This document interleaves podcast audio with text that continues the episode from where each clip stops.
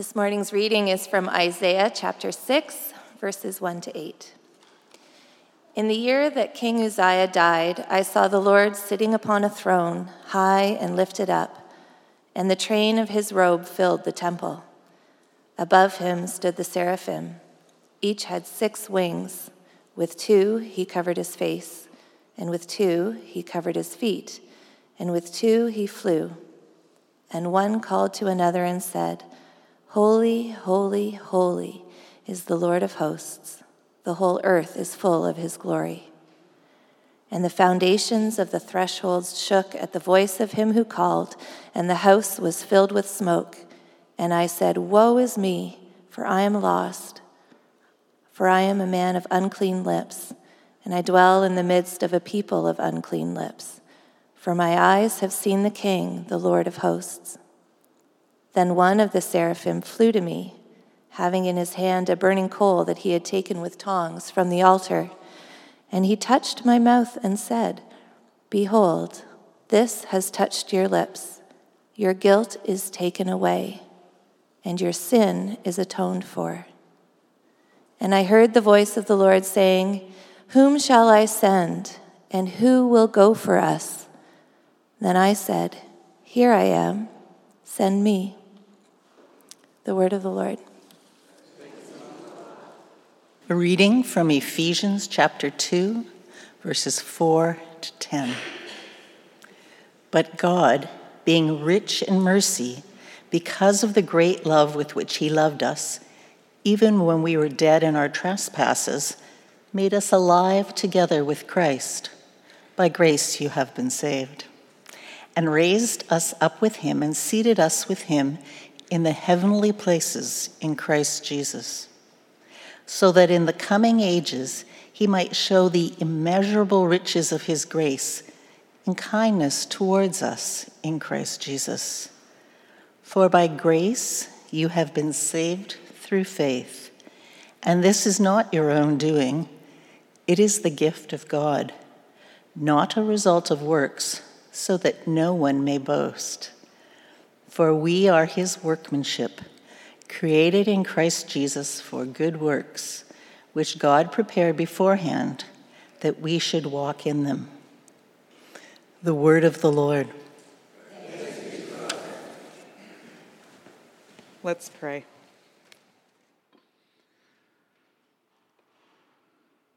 Holy, holy, holy are you, Lord God Almighty. The whole earth is full of your glory, O Lord. Give us eyes to see, and ears to hear, and hearts to respond to your word to us this morning. Amen. We're going to begin this morning by exercising our imaginations. Bear with me. Imagine that it is a Sunday morning in early June and that you've come to church and are sitting in church. Not too hard so far, right? Uh, but then imagine that we have begun our service and we are sitting hearing the reading that we just heard Jen read from Isaiah. And imagine that as we reach the phrase, holy, holy, holy, suddenly the light in here begins to change. And it grows dim down here, but up, farther up, it gets brighter and brighter and brighter, dazzling. And then imagine that above the table, up there, an image appears, a figure.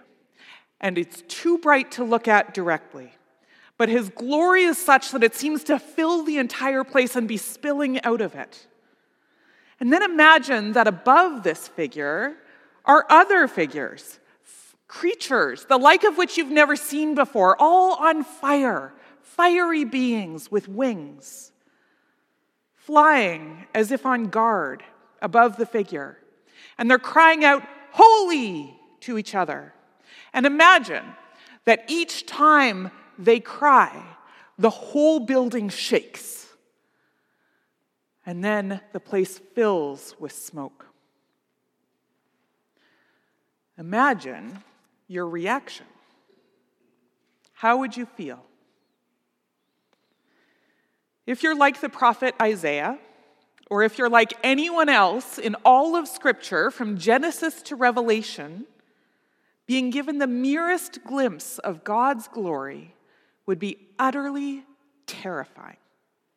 And if you managed not to lose consciousness entirely, you would find yourself prostrate, flat on your face, in abject fear and wonder as the holiness of God, as the absolute moral purity of God became real and manifest before you.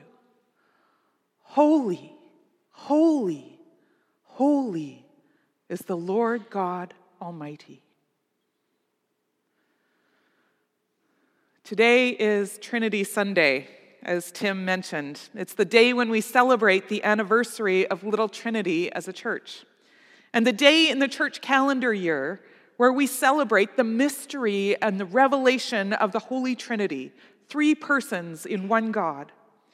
It's a day to rejoice in the revelation of God as Father, God as Son, and God as Holy Spirit. Three persons, one God. And this church was named after the Trinity. And so we celebrate today not only God's awesome holiness and beauty and mystery, but also God's faithfulness and work in and through the Little Trinity community through its history. Most preachers kind of dread preaching Trinity Sunday, and typically the person on the bottom of the totem pole, the preaching totem pole, gets Trinity Sunday. Uh, so I have actually had it a number of times. Uh, and I actually love Trinity Sunday because I uh, mostly don't attempt to explain the unexplainable, which is inevitably going to lead to heresy. Uh, instead, I revel in the mystery. I revel in the fact that we can't explain God fully. For me, it's a reminder that for now we see in part, that we see through a glass darkly, the language of the Apostle Paul. That no matter how much education we get, how much Bible reading we do, how much wisdom we accumulate, God will always be bigger than what we can comprehend.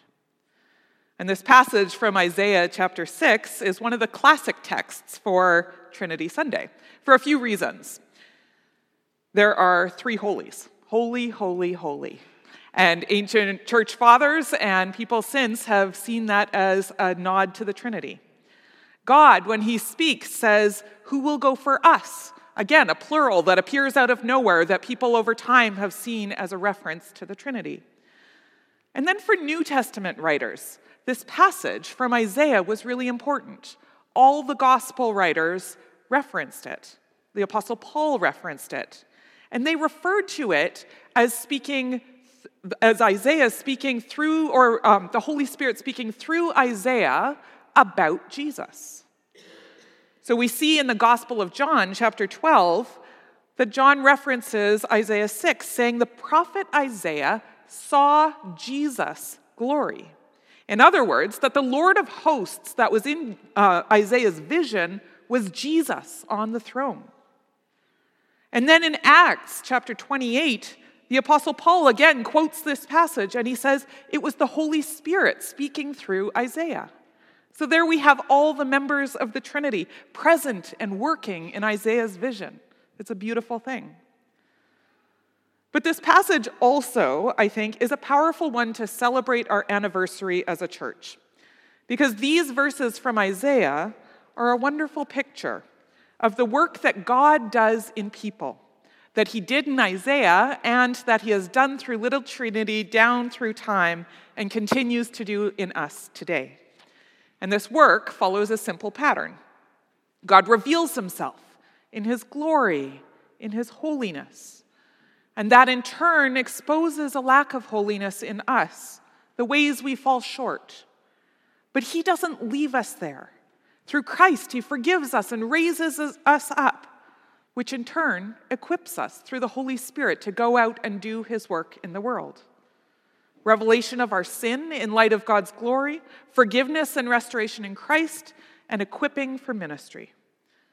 We see that same pattern in Ephesians, the reading that we heard just this morning. We were dead in our trespasses. God made us alive and raised us up with Christ, and God prepared good works for us to do.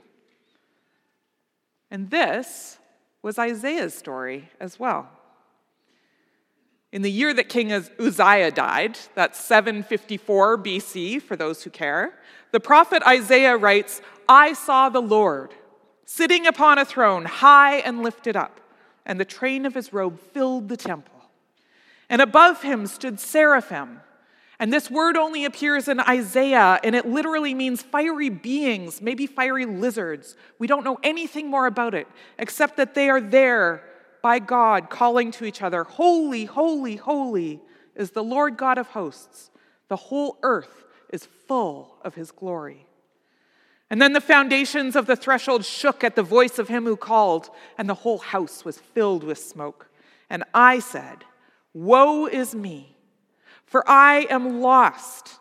For I am a man of unclean lips, and I dwell amidst a people of unclean lips, for my eyes have seen the King, the Lord of glory. Woe is me, I am lost, or ruined, or silenced, as the word can mean. The great prophet Isaiah, the loyal, devoted spokesperson to God, to the Israelite nation, is so overwhelmed by his sin in the face of a holy God that he is silenced, ruined, lost. In Christian thought, there are two different and equal truths about God that are held constantly in tension. God is immanent God is meaning, which means God is here, close, present with us in our world and in our troubles. God is relatable. And then the other one is that God is transcendent, meaning divine, separate, and holy, far beyond our comprehension, unrelatable. As Christians, and especially in our tradition, we love to think about God's immanence. I know I do. It's so much easier. God is near to us. God is warm and loving and forgiving, and all these things are absolutely true and vital. And they are a part of what Jesus revealed and taught to us about his Father. And I love picturing that aspect of God.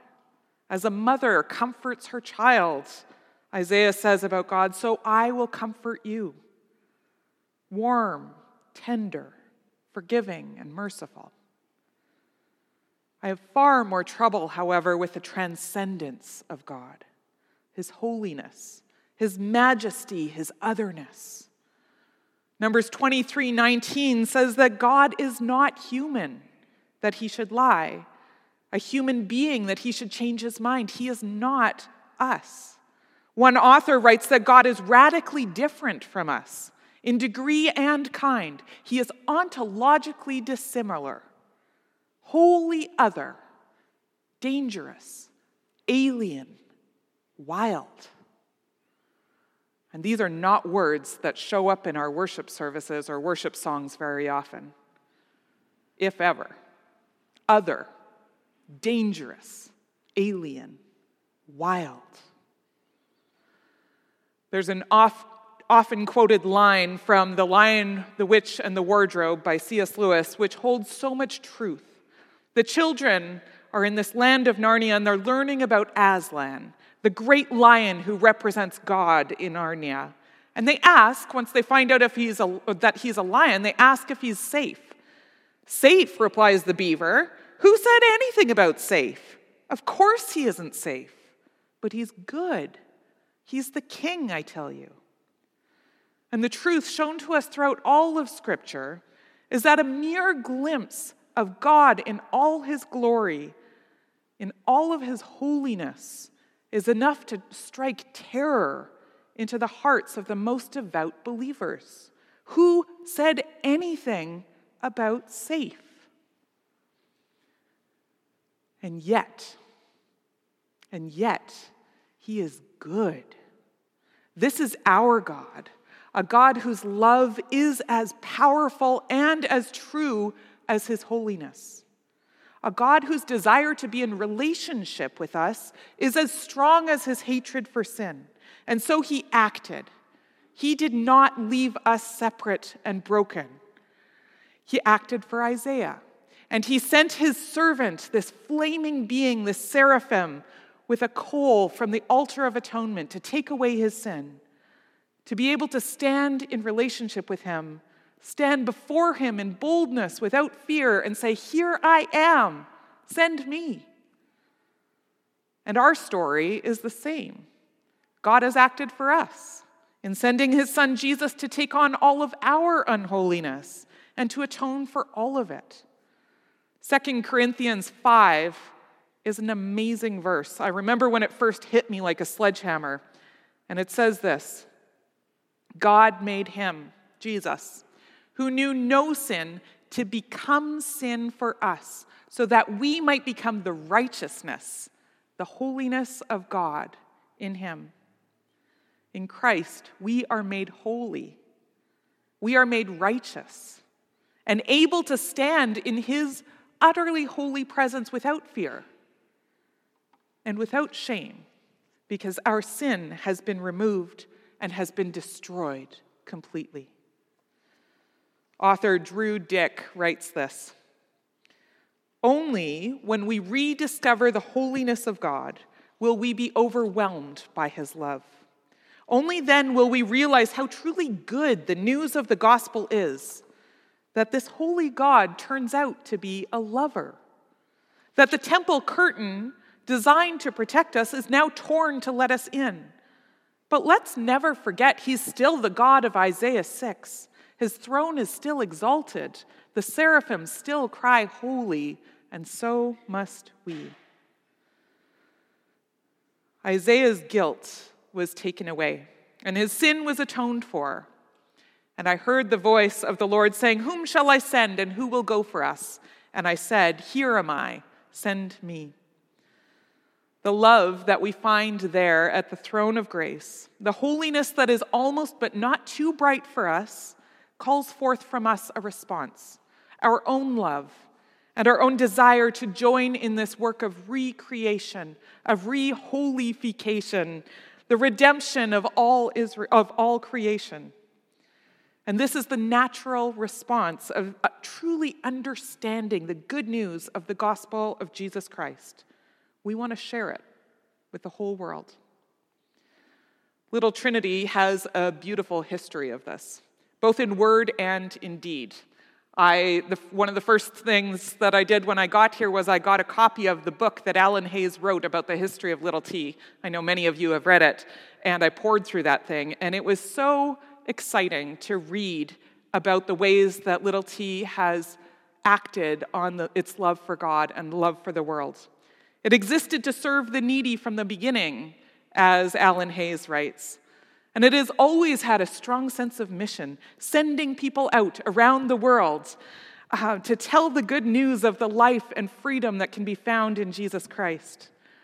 But it also has a strong and amazing history of living out that good news practically here in the city of Toronto, of sharing food and clothing and shelter with those in need. And I'll share one beautiful example of this from our history before I close. Hilliard Cameron Dixon, 1851 to 1927. He was the nephew of one of the founders of Little T, Alexander Dixon. And as a young man, he experienced a dramatic renewal of his faith, and it pushed him. He devoted himself to Bible teaching and to welfare work. When he was appointed rector at the age of 55 here at Little Trinity, he continued that work. He developed a team, a team of women, of deaconesses, and Alan Hayes writes this. What made Little Trinity's reputation in the city of Toronto, and in fact around the country, was Dixon, Dixon's wholehearted, unflagging response to the extreme poverty of the neighborhood. The church itself was too poor to contribute large amounts of money to this work, but relief agencies donated supplies. Increasingly, as Dixon's work became publicized, he received donations from across the country. His team handed out bags of food, delivered coal, sent women and children on trips into the country where they could get fresh air. He would be seen rolling barrels of apples down to hungry family a hungry family down the street, regardless of what faith they were from, and they were often from different faiths. He said in 1914, We have not allowed one family that we knew of to go hungry. What a statement! That's amazing. And what I find even more amazing is that although Dixon died in 1927, his work continues today. His work was so inspiring that after his death, in 1929, local people began a soup kitchen in the neighborhood, and they called it Dixon Hall, a way of carrying on his work in the King and Parliament neighborhood. And Dixon Hall, today, as their website states, is a multi service agency and serves more than 10,000 people annually, impacting the lives of the most vulnerable and the most at risk members of our community. We work with at risk youth, seniors, adults with physical and health disabilities, people who need housing, individuals in search of employment, those with mental health issues, and newly immigrated individuals and their families all of this inspired by the people of Little Trinity under the leadership of Hilliard Dixon and continuing today.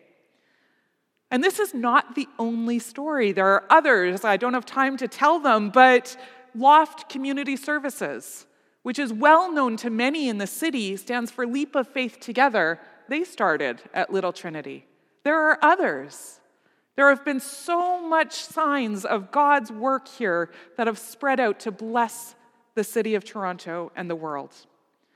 This has been Little Trinity's history, and it continues to be our story today. Tim spoke last Sunday of how we're in a time of renewed revelation of God. People among us telling of how God has been at work in their lives. And we're also in a time of repentance that comes naturally with revelation as we see both how beautiful God is and how we have fallen short, and we come to Him to be made whole. And that repentance, in turn, leads to new life, a new life that spreads far beyond these four walls as we share our love and our hope with those around us, both in word and in deed. On this anniversary Sunday, let's recommit to this work of God in our lives and in this church of Little Trinity. Let's pray for eyes to see the signs of God's presence among us. Let's pray and fast for softening of our hearts to be open to the repentance that comes with that. Let's receive the forgiveness and new life that comes with repentance, that enables us to stand in the presence of Almighty God in confidence and faith and love. And let's listen for the voice of the Holy Spirit as the Spirit guides us forward into the good works that God has already prepared for us to do. In our work this year of discerning the ways that God is calling us to love our neighbors better, I believe it starts with this. A yearning for an increased renewed sense of the holiness and mystery and beauty of God, a willingness to fall down on our knees in repentance and receive new life, and an openness to hearing how God wants us to join in with Him in His work in this neighborhood and in this world, the restoration of all of creation, until the whole earth is filled with the glory of God and all creation cries, Holy. Holy, holy, holy is the Lord God Almighty. The whole earth is full of his glory. May it be so. Amen.